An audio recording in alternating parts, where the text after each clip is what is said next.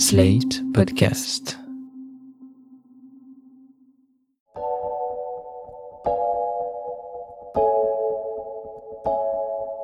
Je suis Marion Azout. Et moi, Victor Virio. Tous les deux, on est en couple depuis 4 ans et on veut savoir ce que c'est de s'aimer ailleurs. On est parti dans 9 pays du monde, à travers 3 continents, pour parler d'amour, de séduction et de sexualité avec celles et ceux qui y vivent. Inde, Inde, Japon, Japon, Colombie, Colombie, Sénégal, Sénégal, Mexique, Mongolie, Mongolie, Cuba, Cuba, Vietnam, Vietnam, Cambodge. Cambodge. Vous écoutez Relations internationales, un podcast slate.fr.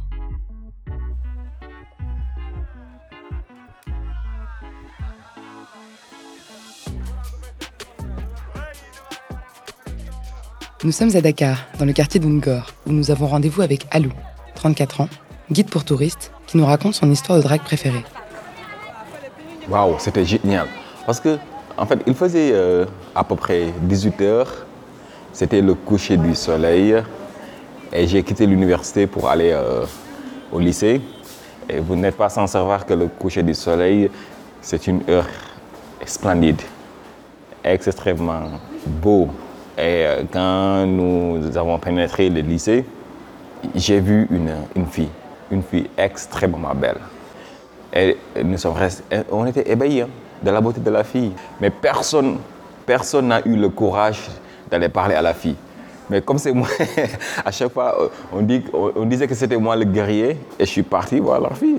Et je suis venu la dire, mademoiselle, tu es belle. Elle ne m'a pas répondu d'ailleurs. J'ai insisté, mademoiselle, tu es extrêmement mignon. Elle ne m'a pas répondu. À un certain moment, elle a commencé à parler avec moi. Après, je lui ai demandé son numéro de téléphone. Elle m'a dit non. Son compte Facebook, elle m'a dit mm, bon, elle m'a donné son compte Facebook. Après, une fois arrivé à la maison, je l'ai ajouté. Elle m'a pas, elle n'avait pas accepté mon ajout. Je pense que c'est après une semaine après qu'elle a accepté. Et j'ai dit waouh, c'est cool maintenant. un samedi, elle m'a envoyé un message sur Facebook pour me dire tu étais où, tu es où, c'est quoi ton programme? J'ai dit quand j'ai lu le message, j'ai dit quoi? Oh my God Bon, Elle est venue chez moi. C'est le jour même où elle a accepté de sortir avec moi. Voilà. Après, bon, c'était cool, quoi. On s'entendait très, très bien. Abdoulaye drague dans la rue. C'est le lieu de prédilection pour les rencontres sénégalaises. La drague euh, et la séduction, ça dépend. Ça dépend des, des personnes, quoi. Et ça dépend aussi des cultures, quoi, tu vois. Par exemple, dans mon cas, moi, je, je drague en taquinant, quoi. En te taquinant, par exemple. Genre, si je vois une fille dans la rue et elle me plaît, la première chose de, de briser un peu la glace en le taquinant, en disant peut-être, Eh, voilà, il y a une tache là, ici essayer d'attirer son attention sur quelque chose de, de drôle, quoi. La manière dont, dont elle me répond, là, je saurai s'il est intéressé ou pas. S'il a envie de me parler ou s'il- si elle n'a pas envie de me parler aussi. Une chose aussi qui nous est particulière, parce que ici, une fille, pour la draguer, il faut, il faut insister, il faut l'imposer, quoi. Parce que bon, je sais pas si ça existe. Chez vous, j'ai constaté que quand un, un non, ça veut dire un non. Je suis pas intéressé. Mais ici, une fille, tu peux être intéressé à elle, mais elle va jamais dire oui pour la première fois. Elle attend que tu lui cours après. Voilà. Et cela peut prendre du temps. Ça peut faire une semaine, ça peut faire un mois, ça dépend. Genre, une fille, si elle est intéressée, elle va jamais te dire oui pour la première fois. À 90% des cas. Au Sénégal, la séduction est un travail permanent. Nous sommes allés rendre visite à Kira, une coach en séduction réputée à Dakar. La drague, euh, c'est tout à fait normal, c'est la première étape. Tu dragues parce que tu as vu une personne qui te plaît. La drague se fait euh, aussi bien au travail, dans la rue, tout dépend des catégories, des niveaux. Mais c'est quelque chose que l'on que l'on rencontre à tous les niveaux. Chez le gardien, entre les ménagères, les bonnes femmes ménagères, entre les employés. Dehors, on observe beaucoup de de personnes qui n'arrêtent pas de se mettre en valeur. C'est quand même quelque chose d'assez développé. Au Sénégal, on a bien mis l'accent sur l'habillement, l'aspect euh, esthétique, coiffure, maquillage, très développé au Sénégal. Cet enthousiasme pour la séduction ne disparaît pas une fois en couple. Quand une femme veut s'offrir une soirée torride avec son mari, elle lui fait savoir tout au long de la journée. le mari arrive à détecter chez la femme les signaux qui montrent qu'elle a envie de son mari. C'est un jeu de préliminaire qui dure plus pour eux toute la journée que quelques heures juste avant l'acte. Et ils savent que le soir, bah, il va falloir euh, pour l'homme qu'il se prépare, qu'il soit en forme pour passer... Euh, et ils iront se coucher beaucoup plus tôt pour passer un moment agréable dans la chambre. Les préliminaires de toute la journée, c'est l'attraction qu'on se fait à distance par notre allure vestimentaire, euh, le jeu de regard, le sourire, les mots qu'on s'échange par téléphone ou quand on est ensemble. Ben, il y a le frottement, il y a les massages. C'est tout ça. Tout qui peut aider à avoir son partenaire beau, fort, euh, admirable, l'approuver de ses actes durant la journée, tout ça renforce vraiment la stimulation. Et à la fin, ça, forcément, ça va produire un effet euh, qui vous amènera à l'acte sexuel. Pour s'assurer de passer le meilleur moment possible, les épouses sénégalaises ont leurs secrets. Des astuces qu'elles appellent nyama nyama et qui stimulent l'intimité du couple. Elles ont plusieurs outils. Parce qu'effectivement, les cinq sens sont très développés dans notre intimité au Sénégal, car il y a le parfum. Le parfum est très important. On utilise un encensoir et on diffuse l'encens. Et euh, il y a également, au niveau de l'effet sonore, vous avez euh, le son des bin C'est les ceintures de perles. Quand on en met plusieurs, ces ceintures de perles, ça fait beaucoup de bruit. Et à la base, c'était ce bruit qui était euh, qui avait un effet aphrodisiaque chez les hommes, qui était donc euh, très consommé. Quand on est une grande dame mariée, on porte des grosses perles, et quand on est une jeune femme mariée, c'était des plus petites perles. Et l'aspect visuel maintenant, c'est à travers de cette nuisette euh, crochetée en maille, qui est vraiment sexy. Et moi, je dis sensuelle, mais c'est une lingerie assez chaude, assez hot, qui réveille vraiment euh, chez l'homme sa puissance aussi. Kira est aussi créatrice de lingerie. Elle accepte de nous montrer quelques-unes de ses pièces fétiches. Alors celui-là, comme vous le voyez, ce modèle, c'est en deux tours de rein, les deux tours de rein en perles, et attaché au milieu par un texte où c'est écrit Lèche-moi, avec euh, des chaînettes argentées en dessous. Donc voilà, ce sont des modèles qui donnent l'envie d'être contemplés. On le regarde quand vous allez enlever votre nuisette, il va vous rester les ceintures de perles autour de la taille.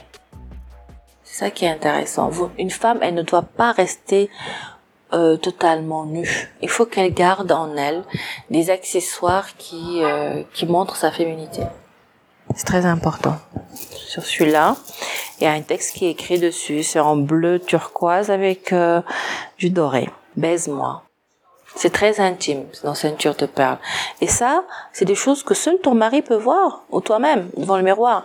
C'est pas des choses que tu portes pour aller chez une amie et tu dis, regarde mon bin bin. Non. Tu le gardes précieusement pour le partager avec ton mari.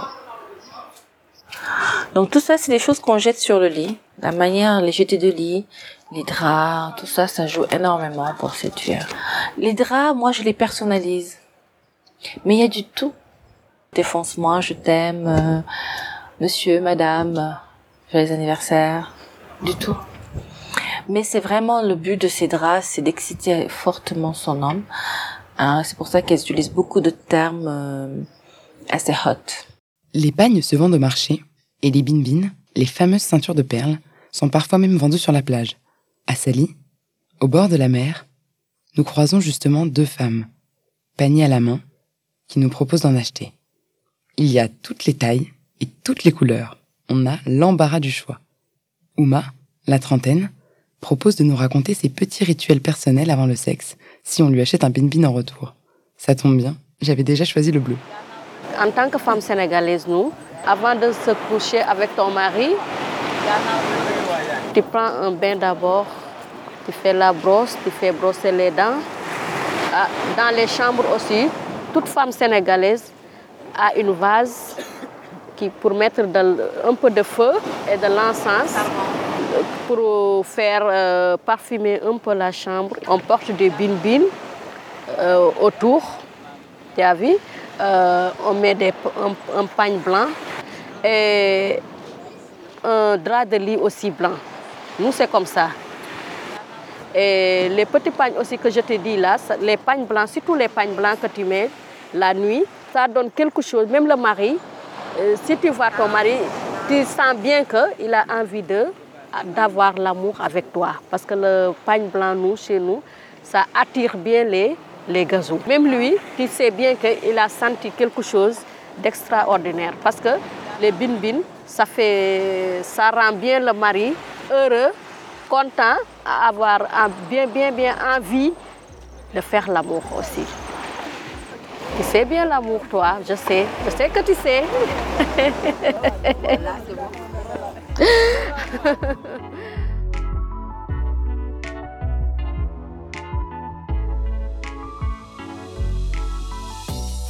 Ces astuces fonctionnent-elles vraiment sur les hommes? Quelques-uns nous confient s'en moquer, ce qui n'est pas le cas d'Ibrahim, 30 ans, qui nous a invités à boire un verre chez lui pour parler de ses amours. Lui, il adore les nyama nyama. Je suis trop excité. Sincèrement. Quand tu touches, tu fais comme ça. Tac, ça fait. Tu vois? C'est un peu excitant, quoi. Tu joues avec, tu vois, et tout. Des fois, elle part, elle prend de l'encens, elle met encore un peu. Donc, c'est cool, quoi. C'est cool, franchement. C'est une expérience que j'ai vécue et franchement, j'ai beaucoup aimé. C'était un matin. J'étais parti voir une copine il y a très longtemps. Elle avait mis, bon, comment on appelle, les pagnes blancs. Elle porte euh, les strings. Elle porte des, des pagnes. Comme ça, elle met des, des perles sur, le, sur, le, sur son cul. Donc, euh, avec le froid, tu vois, avec la télé et tout, quand il y a l'encens, c'est excitant. Sincèrement. Et quand on fait l'amour, c'est vraiment, c'est extraordinaire. C'est inexplicable parce que c'est tellement paradisiaque. Tu vis autre chose. Et toute la journée, tu prends ton temps. Il y a le tempo, tu vois, il y a l'atmosphère très bien. Tu sens qu'il y a quelqu'un qui te fait bouger, qui te fait vibrer, quoi, tu vois. Et c'est ça qui t'excite, toi, le mec. Les nyama nyama, qui excitent tant les hommes, ne sont pas des secrets farouchement gardés. Les Sénégalais se les partagent entre amis ou entre sœurs. Parce que des fois, dans les après-midi, nous, chez nous, après avoir fini le repas de, de- midi, on prend le thé ensemble en famille. C'est en ce moment qu'on parle entre femmes. Moi, la nuit, je fais ceci. L'autre dit, moi aussi, la nuit, je fais cela. L'autre aussi dit, moi aussi, c'est comme ça que je fais pour que mon mari ne va nulle part. L'autre aussi dit que moi, avant-hier, j'ai fait ceci, j'ai fait cela. Il était content de moi parce que c'était bon, on a fait un bon amour.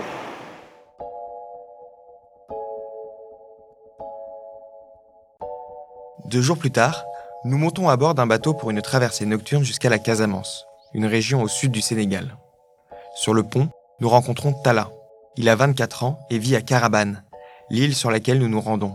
Il est grand, très apaisant, et décide de nous prendre sous son aile pendant notre séjour. À 7 heures du matin, des dauphins viennent jouer près du petit embarcadère où nous posons les pieds. Nous logeons dans un campement à l'entrée du village. Tala nous emmène faire un tour. Le calme est déroutant. Le bruit de Dakar est déjà loin. On croise sa mère, Bianda, sur la petite place du village où une salle des fêtes fait face à une petite épicerie en bois. Tout le monde nous accueille comme si on était du coin. Ce soir, on dîne chez Tala. Il vit avec son père, sa mère, la deuxième femme de son père et ses frères et sœurs. Fatoumata, la seconde épouse, est au fourneau. Elle nous prépare un poulet yassa, la casserole a même le feu de bois. L'odeur d'oignon et de citron brûlé m'attire. Je me joins à elle pour l'aider. Elle porte une robe très colorée et un foulard assorti. Victor rejoint Tala et ses parents sur le porche de la maison. Il regarde le match de Liverpool contre le club belge Racing Genk. Mané, joueur sénégalais, est sur le banc de touche. Et le père de Tala n'est pas confiant. Après le dîner, nous discutons avec Fatoumata et Bianda, chacune de leur côté. Bianda s'est mariée avec le père de Tala il y a 27 ans. Fatoumata, elle, l'a épousé il y a un an. Au Sénégal, la polygamie est légale. Un homme peut avoir jusqu'à quatre épouses s'il est capable d'assurer le même niveau de vie pour chacune. Qu'est-ce que ça fait d'être la femme d'un homme qui a plusieurs épouses? Bianda, la première femme du père de Tala, nous raconte. manam benelik c'est normal kawana Tu sais, en Afrique, les garçons, ils n'ont pas la vie dure. Avec l'islam, ils peuvent avoir quatre femmes, c'est normal. Les garçons n'ont pas l'habitude de dire qu'ils vont épouser une autre femme. Il y en a qui préviennent, mais beaucoup ne le font pas. Mon mari, lui, a épousé quatre femmes. Moi, je suis la première femme ici. Les deuxième et troisième ont divorcé et maintenant, il y a une quatrième depuis même pas un an. Je ne peux pas quitter la maison car j'ai des enfants ici. Je ne peux pas les laisser. Je suis obligée de rester ici pour eux. Mon mari ne m'a pas annoncé qu'il allait se marier. Je l'ai entendu par les villageois.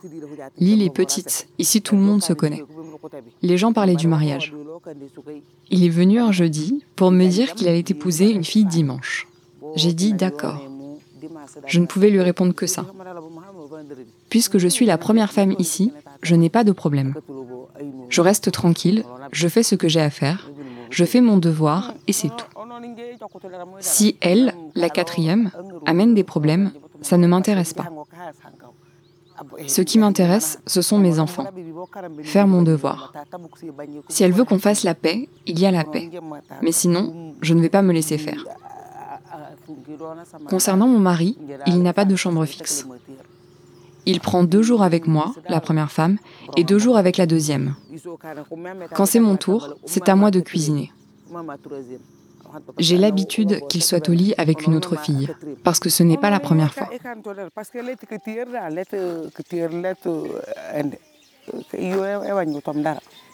Fatoumata, la deuxième femme du père de Tala, semble vivre beaucoup mieux la situation.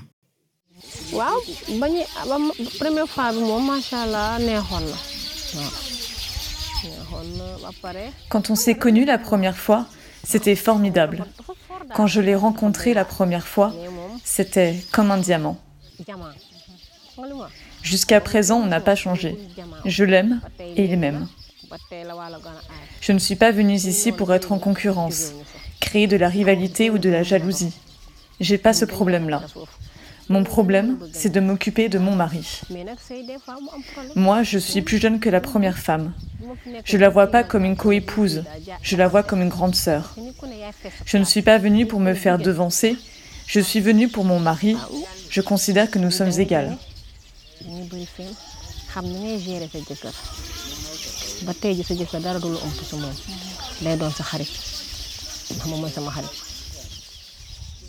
Avec plusieurs épouses pour un seul homme, il se crée parfois une sorte de concurrence entre les femmes.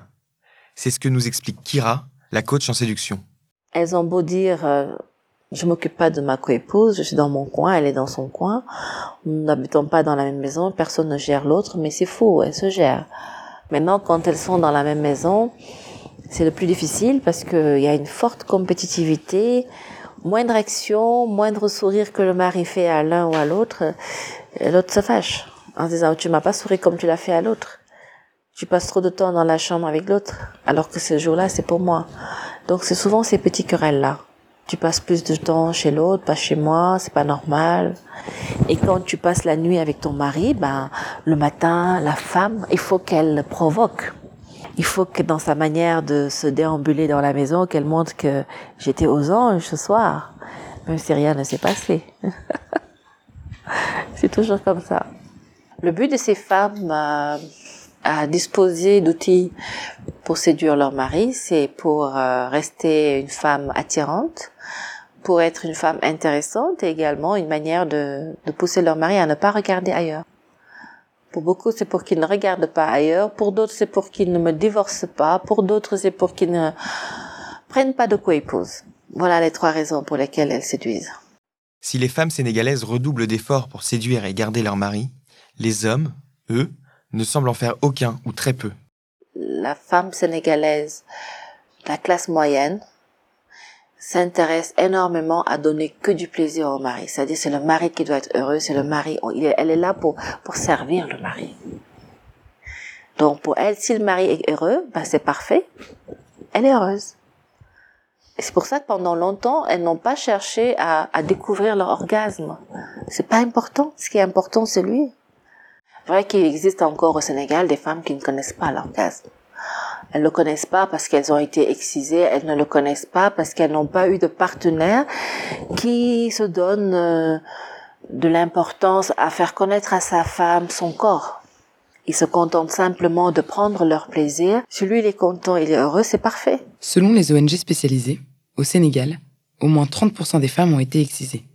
Une pratique qui mutile et réduit voire annihile la possibilité de plaisir sexuel. Les Sénégalaises victimes d'excision doivent alors trouver un autre moyen d'en ressentir. Alou nous raconte sa relation avec une femme excisée. L'excision, c'est une pratique ancienne, traditionnelle. C'est le fait de couper euh, le clitoris d'une fille. Et vous n'êtes pas sans savoir que le clitoris, c'est l'organe qui permet à la fille de ressentir du plaisir. Maintenant, pour éviter ça, ou bien pour éviter que la fille euh, ne fait pas l'amour avant, avant le mariage, elle coupe ça. J'ai eu à sortir avec une fille qui était excisée. Mais elle n'avait pas honte à m'expliquer. Franchement, aucune d'elles n'avait pas honte à me dire que j'étais expliqué. Parce que ce n'est pas de leur faute, hein. c'est la faute de leurs grands-parents. La première, elle m'a expliqué. Elle m'a même montré. Bon, elle m'a dit qu'elle avait utilisé une lame. Une lame, elle utilise une lame et puis elle coupe le clitoris. Elle avait ressenti de la douleur. C'était pas facile pour elle. Hein. Sur le plan psychologique, jusqu'à présent, ça l'a affecté. Hein ça l'affecte vraiment. Parce qu'elles ont tous les problèmes. Elles ressentent jusqu'à présent de la douleur.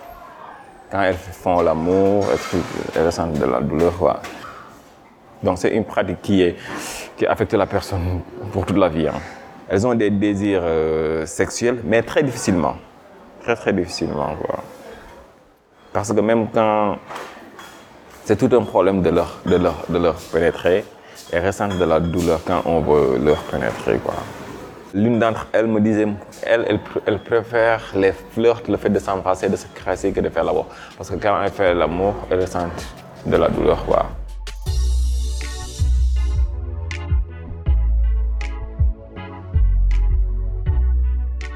Nous quittons Carabane pour Ziguinchor, la capitale de la Casamance. Au milieu de la ville, c'est le marché, avec ses légumes disposés par terre sur de grandes toiles colorées. En nous promenant, nous entendons de la musique qui vient d'une impasse. Nous y allons et découvrons une centaine de personnes, certaines assises, d'autres debout. Au centre, un espace vide où des femmes viennent danser chacune leur tour. Elles soulèvent un peu leurs jupes et lèvent les jambes en rythme. Tout le monde applaudit, le public est en feu. Nous sommes en fait en pleine fête de baptême, pendant laquelle les femmes dansent le sabar. Notre danse du sabar, euh, a un lien avec notre sexualité le sabbat, si vous voyez la manière dont la sénégalaise danse le sabbat, on écarte les jambes. Quand tu bouges des pieds, le pagne ouvre les jambes. Le pagne, on le soulève et on va voir tes entrecuisses et on voit ton corps. Et au début, on disait non, c'est vulgaire, c'est sexy, c'est trop sexy, mais il y avait une raison. Il y avait une raison, c'est une expression pour montrer que j'ai envie, on ne m'écoute pas, on ne me donne pas moi ce que je veux. C'était une révolte chez la femme. Elle n'avait que ça quand elle est entre les femmes pour oser faire certaines choses. Parce que dans la culture, en temps normal, tu n'as pas le temps. Ton avis ne compte pas. C'est seulement ce que l'homme voulait pendant longtemps. pendant longtemps, tu, tu, suivais uniquement, tu devenais femme objet. Est-ce que tu dois jurer ou pas, c'est pas une préoccupation pour le mari. Ce qui comptait pour le mari, c'est prendre lui son plaisir. Tu es là pour moi, pour me servir. Et après, entre elles, elles avaient certaines frustrations et c'est dans la manière de soulever leurs jambes en dansant le sabbat qu'exprimaient, c'était leur manière à eux d'exprimer. Vous savez, quand les femmes se regroupent, elles expriment leur mal. Malgré le poids de la tradition au Sénégal, certaines femmes tentent de s'affranchir de cette domination des hommes. Certains y sont d'ailleurs réceptifs et essaient eux aussi de changer les choses. Alors, la place de l'orgasme euh, féminin chez les Sénégalais a pris beaucoup d'ampleur. Ça a beaucoup évolué. Les hommes, maintenant, de plus en plus se soucient de, de faire plaisir à leurs femmes, de se demander est-ce que tu as joué, est-ce que tu as joué?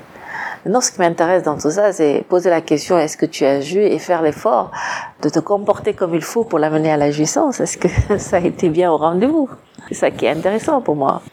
Mais euh, de manière générale, j'entends tout de même tout le monde dire euh, je suis contente parce que mon mari se soucie de vouloir savoir si je suis satisfaite ou pas. Quand vous avez un mari égoïste qui pense beaucoup à lui, ben, vous mettrez du temps en tant que femme à connaître l'orgasme à force d'entendre certaines euh, émissions ou l'internet, certaines informations, bah, elle commence à se poser des questions en se disant bah ah bon ça existe, bah écoute euh, je devrais voir un peu de mon côté comment ça doit se passer aussi. Elle commence à s'y intéresser. Et maintenant, pour la Sénégalaise vraiment intellectuelle d'un certain niveau, elle donne une grande importance à atteindre l'orgasme. C'est quand même elle d'abord. Ou bien nous deux. Il faut qu'on trouve notre terrain d'entente. Aujourd'hui, cette nouvelle tendance, c'est ça. Il faut que nous trouvions notre terrain d'entente. Il n'est plus question pour elle de satisfaire uniquement le mari. Ça, c'est révolu maintenant ici.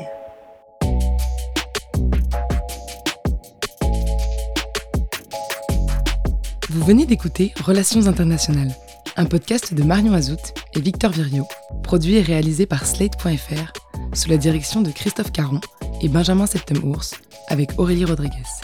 Retrouvez tous les épisodes de Relations internationales sur slate.fr ou sur votre application de podcast préférée.